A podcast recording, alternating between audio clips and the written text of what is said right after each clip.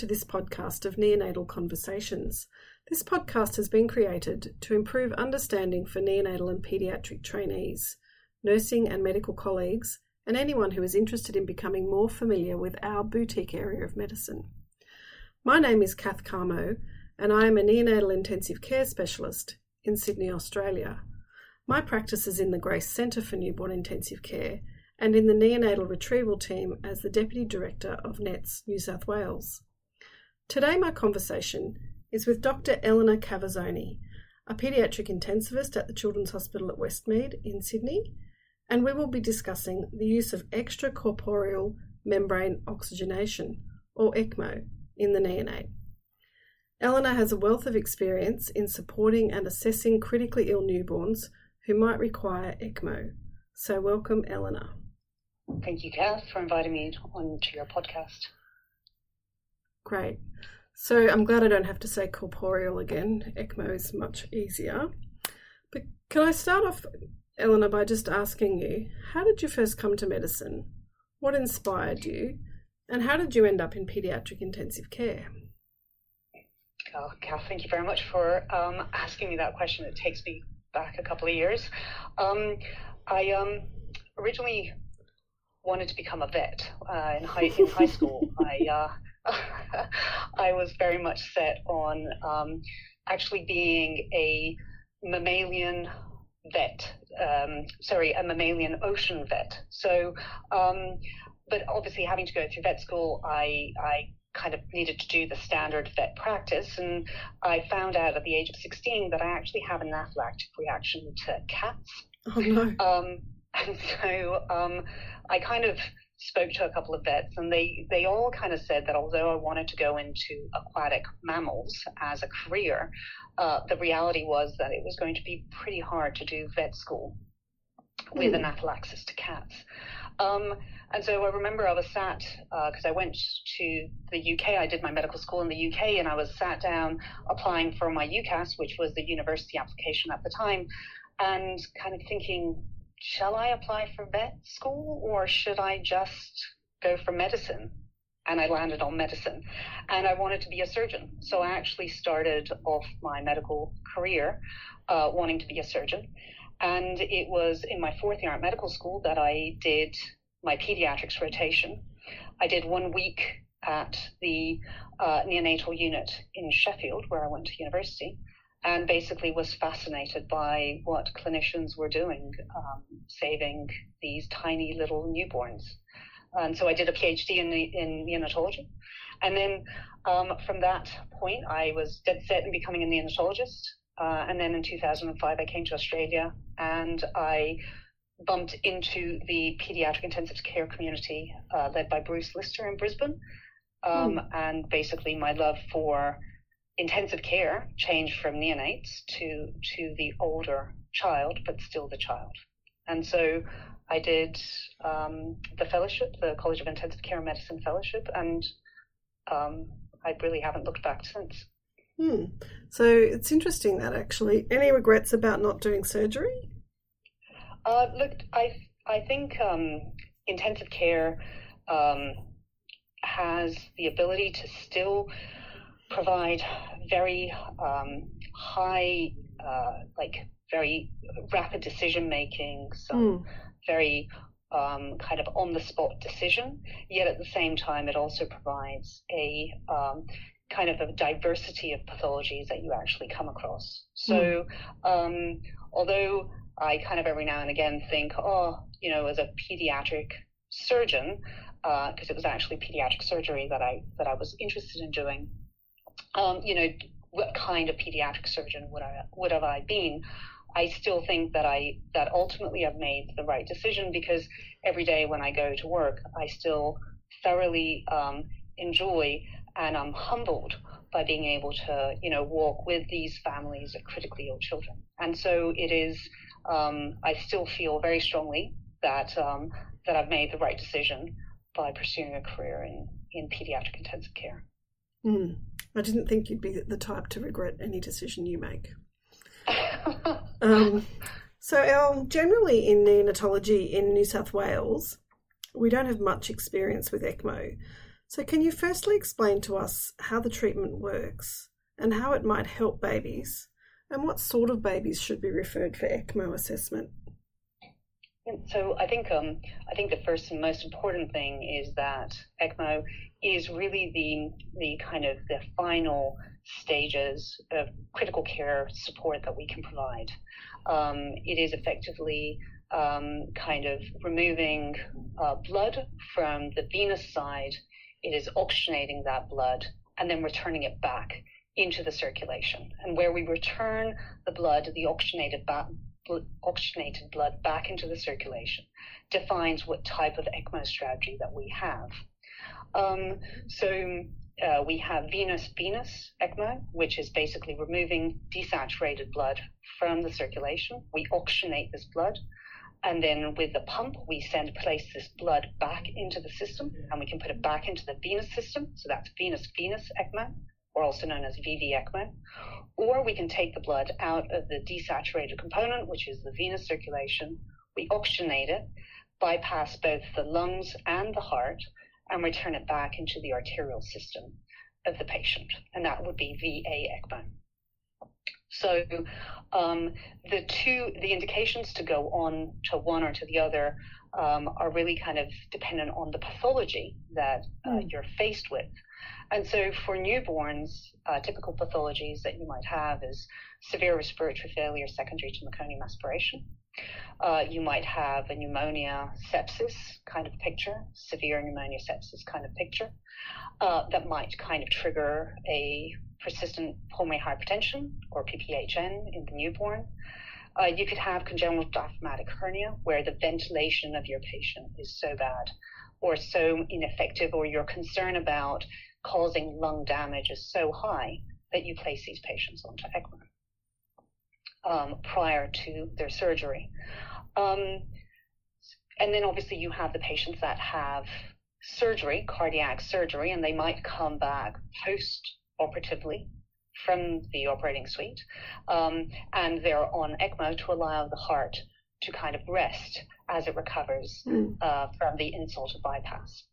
Um, so those are the typical reasons why we place neonates onto ECMO.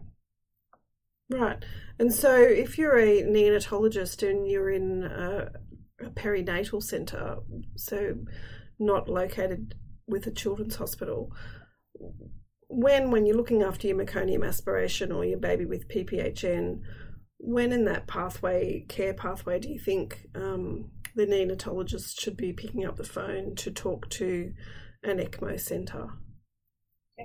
So um, I think the first and the really important thing about ECMO and guidelines of placing onto ECMO or not placing onto ECMO are not clear cut.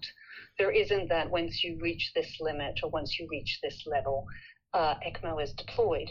Um, and the Extracorporeal Life Support Organization, also known as ELSO, uh, published in 2020 Pediatric Respiratory ELSO guidelines.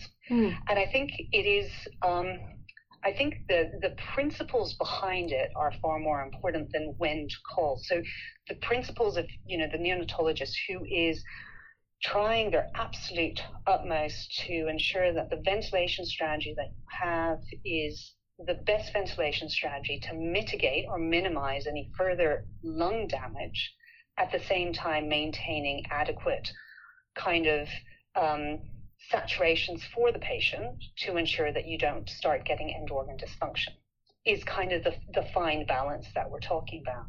And so I think it is important to consider ECMO when a patient who a pathology is considered re- reversible mm. and when ECMO poses less risk um, than providing kind of standard therapy. And I think it needs to be um, kind of a patient based assessment. So, not a protocol based assessment, but keeping your patient, the patient that you have in front of you, in focus. It needs to have the institutional experience that you're referring to, uh, the expert consensus, and the consultation with all the teams. And that includes the neonatologist who's at the bed space, who knows that patient the best at that point in time, at the point when the, the call is made out. So although I'm not providing hard and fast kind of guidance on when to call. I think an, a neonatologist who feels that actually they're starting to enter into realms of ventilation where more damage might be being done than not, that is probably the point when to pick up the phone and to say, I think we're running into risks um, of, you know, not being able to to maintain, uh, I guess, the best outcome for this patient. Mm. So I guess it's babies with severe lung disease or sepsis and babies with reversible conditions. So not usually for babies who are known to be encephalopathic or with severe lung hypoplasia or inoperable cardiac disease. And and who do we involve in these multidisciplinary discussions? Like who who makes these decisions? So I think if you go back to the patient who you you described, who's in uh, is in a tertiary neonatal unit, who's got a significant pathology, there is a neonatal expertise at the bed space. The neonatologists feel that they are actually reaching the maximum ventilatory therapy that they think um, really should be administered and that beyond this level more damage more harm would be done. So at this point there needs to be consideration of transfer. So how do we get this child out of this unit that can't provide that doesn't normally provide institutionally doesn't provide ecmo to an institution that does? And so in that conversation you need to have the bedside neonatologist you need to have the retrieval team you need to have the pediatric intensivist that will then be delivering who will be accepting the patient into their care. Um, and you will we um, we will need the cardiothoracic team that will then need to cannulate the patient to start the therapy, to start the ECMO therapy. And so I think a collaboration between all these uh, team members are um, really important and really clear kind of understanding of the trajectory of this patient. Mm. If the patient's had any cardiac arrests, during their course up until this point, if they have had cardiac arrest, how significant? Have they had a head ultrasound scan? Is there any evidence of bleed? Because we need to remember that extracorporeal or ECMO actually anticoag- fully anticoagulates a patient. Mm. So a patient who has even a small bleed, a small intraventricular bleed, could end up with a catastrophic intraventricular bleed. And therefore might not be eligible because of that pathology, because of their their neurological pathology. Mm. So it is interesting. Um, you mentioned earlier about um, congenital diaphragmatic hernia, and our experience, certainly in our hospital, is has been that um, our surgeons to date haven't often considered the pathology as reversible. So even though we do ECMO assessments, um, we don't use a lot of ECMO in that group of patients. And actually, that still is a really helpful conversation to have because then you know you haven't got that as an option. So you just optimize all your ventilation and your inotropic support for that patient. And, you know, we have managed to um, get them through. So I think these multidisciplinary collaborative conversations are really helpful and and again, I think it's how the institutional experience uses ECMO. Yeah. So for certain maybe institution institutions, they use ECMO as their pre-operative management for mm. severe congenital diaphragmatic hernia. Mm. But if we're going to use ECMO on a patient who's actually phase, failing maximal therapy, the problem is that if we use ECMO in the patient who's failing maximal conventional therapy, the likelihood is that they might have um, an underlying pathology that is actually um, so severe that their outcome will actually be poor, irrespective of what ECMO can provide and can support. Hmm. So I think it is really important that that assessment occurs with all the team players, with all the members of the of the proviso of care, and that everybody comes to that conversation with their expert skill. And then a decision is made in what is the best interest for that patient, what is the best outcome for that patient. Mm. So uh, I've seen babies go on to ECMO, and I can certainly see the seductive nature of it. You can have devastatingly low oxygenation or oxygen saturations, and they once you're cannulated and the, you're going through the membrane oxygenator, the, ex, the saturations rise immediately to the high 90s to 100. So I can totally understand the paediatric intensivist's enthusiasm for ECMO. But do you think we're getting it right in optimising our sub ECMO intensive care first and then referring the patient?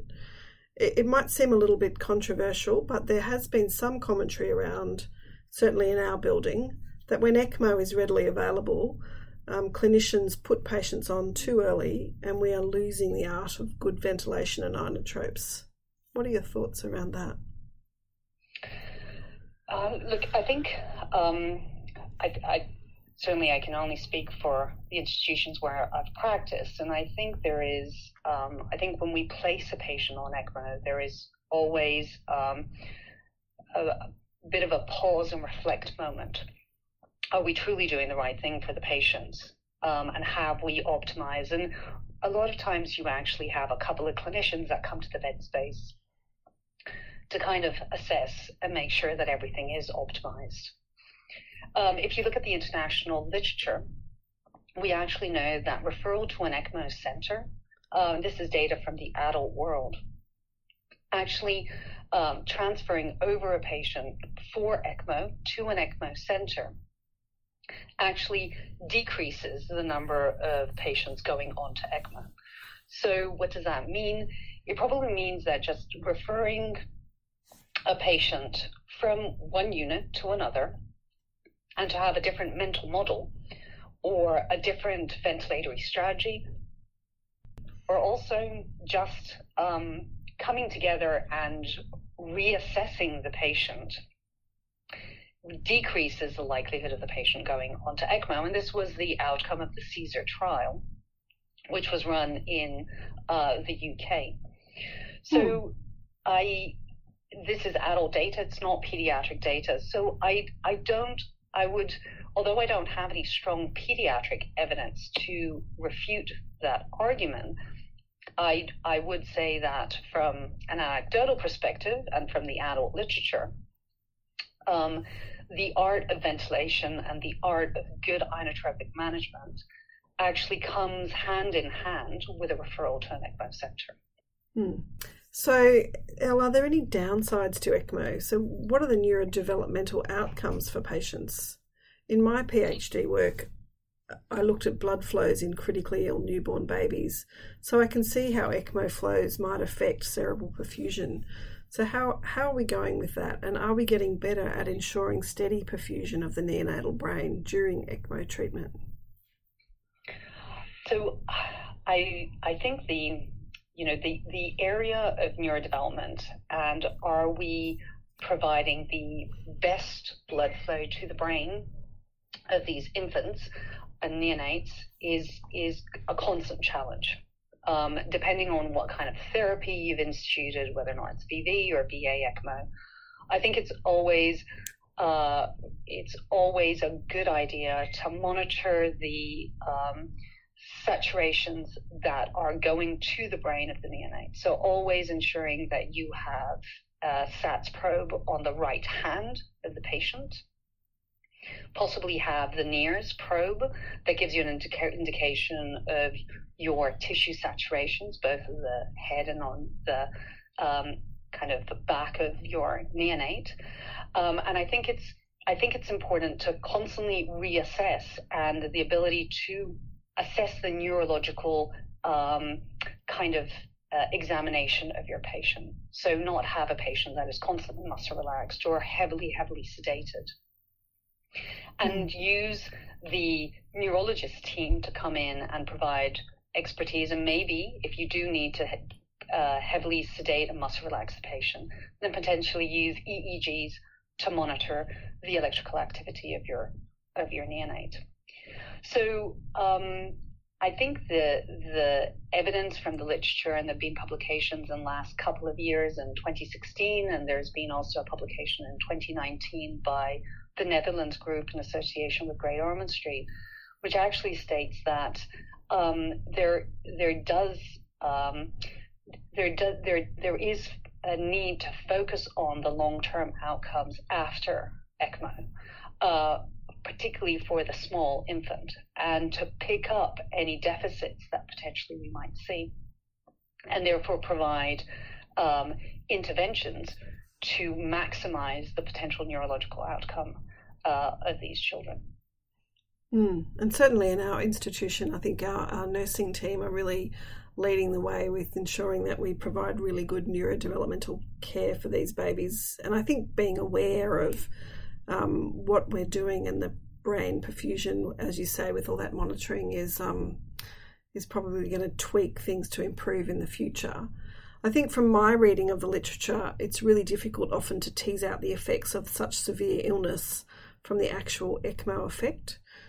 Um, but we all know that there are some young children, and I know I've seen some young kids come out of your unit and young adults who seem to have survived periods on ECMO and they come out apparently unscathed. And so we don't want to discredit ECMO as support, but it is an important consideration out these neurodevelopmental concerns. Um, and it does seem to me that we should be following up these newborns and older children as well, I suppose, until the end of at least primary school to ensure they're getting the support they need to succeed as best they can. I think I think um, Kath, you've actually identified there. It's not that these children have gross deficits; they actually have mild cognitive deficits, mm. and because they're mild, they potentially can fly under the radar. And that is the most concerning part. That if you just do a gross assessment, like do they can they uh, attend to themselves and daily functions? Can they walk? Can they talk? The, they probably score relatively well on those kind of assessments, but it's more about their spatial awareness, their um, learning abilities, their the the subtleties in their cognitive abilities that actually the paper uh, a paper from uh, 2016 indicates that they can grow into their teenage years with these subtle deficits. And if not picked up, if not allowed to be the best that they can be with the support provided by occupational therapy, speech pathology, and various other team members, uh, then they actually have a harder, um, I guess, schooling life um, than if they're picked up and actually plugged into a system that can support them. Mm. Mm. So now instituting ECMO in the neonate um, requires the coming together of different teams and streams of care. So the neonatal intensive care team, the paediatric intensive care team, and the cardiothoracic team. So how do you see us all working better together to ensure that our care for neonates is the best that we can deliver?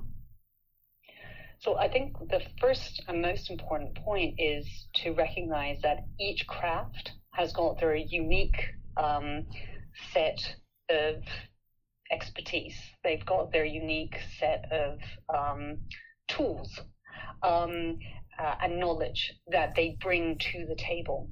And I think the best way that we can provide patient centered care is by ensuring that we all, every single one of the craft group, come together with their skill set, with their expertise, and are able to collaboratively focus on the patient's need um, and what they need right now, rather than focusing, um, let's say, our conversations around the institutions or around our units. So as in, you know, a pediatric intensive care unit does a certain thing and a neonatal intensive care unit does another thing.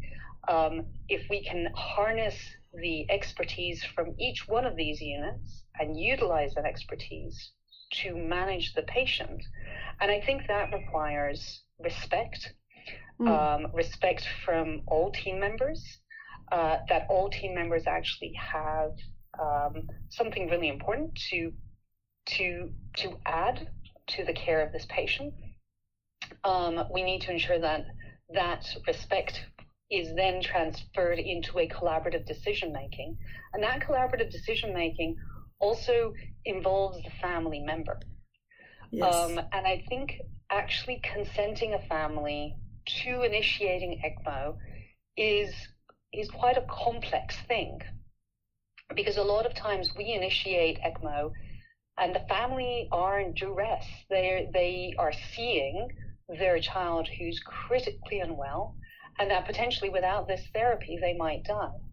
So the the actual idea of um, true consent, as in the family are able to weigh the risk and the benefit, mm. is is a very tricky conversation to have, and it's actually a conversation that requires a lot of finesse, because which family will say to you, I don't want you to do everything to save my child's life. Mm. The majority of family will give you a positive, yes, please do everything you can to save my child's life, but at what risk and at what cost? And I think the risk and the cost is part of that conversation. And it's part of that conversation um, where the clinician kind of does need to explore a bit um, where the families um, ethics lie? Or kind of you know what, what do they want? What is what is this what are their greatest concerns for their child? Um, and how can we mitigate those greatest concerns?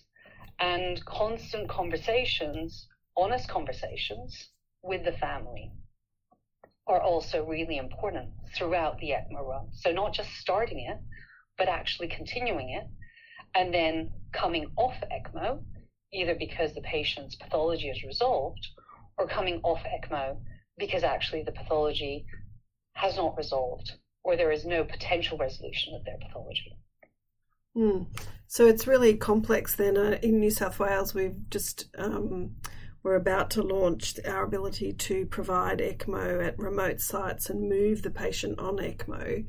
Um, I guess part of that consent process is going to be um, down to the team who are on the ground prior to launching an ECMO team. So it's probably really important um, that we all get talking about this more often so that the neonatal, neonatal group um, team members can provide that level of um, counselling for the families to help them make that informed consent.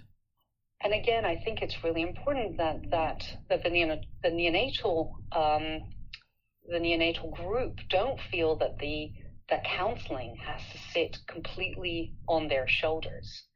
They will be part of the team that will come and counsel the family.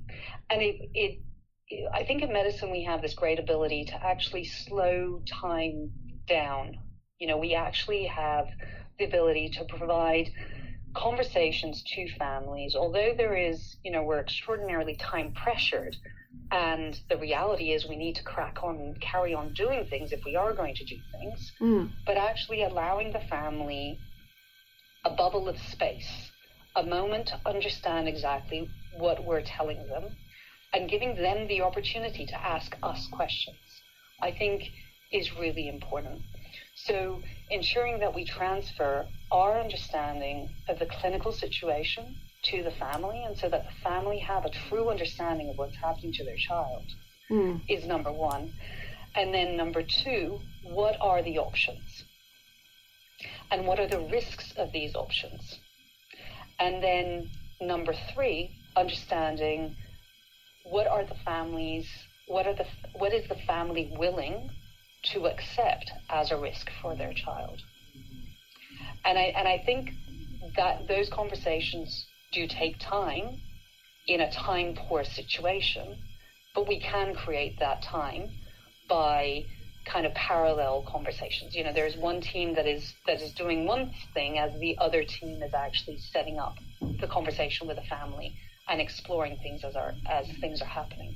So yeah, so again, I'm thinking I'm the thinking collaborative approach. Yeah, as as sort of um, deputy director of NETS, I'm thinking actually um, that's great thinking on your behalf in that we've got a team launching to go and do what we think needs to happen, but then we could, um, in a parallel, set up a, a, even a conversation via um, telemedicine or virtual Zoom, etc., um, where the family can actually see an intensivist and have that conversation as the other as the team's launching to go and perhaps undertake the ECMO retrieval. I think that'll be a really yep. helpful addition to our um, practice, actually.